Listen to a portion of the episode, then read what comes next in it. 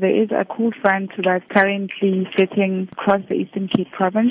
It is expected to come through to K Z N tomorrow, which is Thursday. It's going to come along with it some partly cloudy conditions, um, but still no rainfall.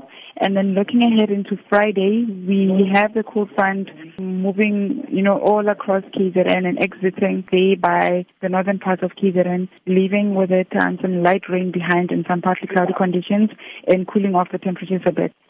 And then moving into Saturday, there's still some remnants of rainfall along the coastal areas of K Z N and the Eastern interior, but then it's expected to clear by the afternoon or late afternoon hours rather. And I'm moving on to Sunday.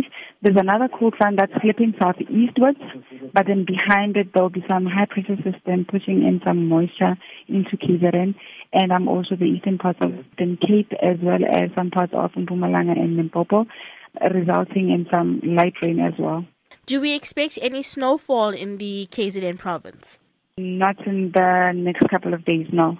Um, there isn't any snow predicted. Following the cold snap experienced in the province, are strong winds expected? All I can say is ahead of the cold front, there is always places that get quite strong winds. But then it looks like at the moment it's going to be mostly the eastern parts of K Z N today that can expect some strong winds, and um, also the following day. But then moving forward into the rest of the week, no, it doesn't seem like there's any sign of strong winds.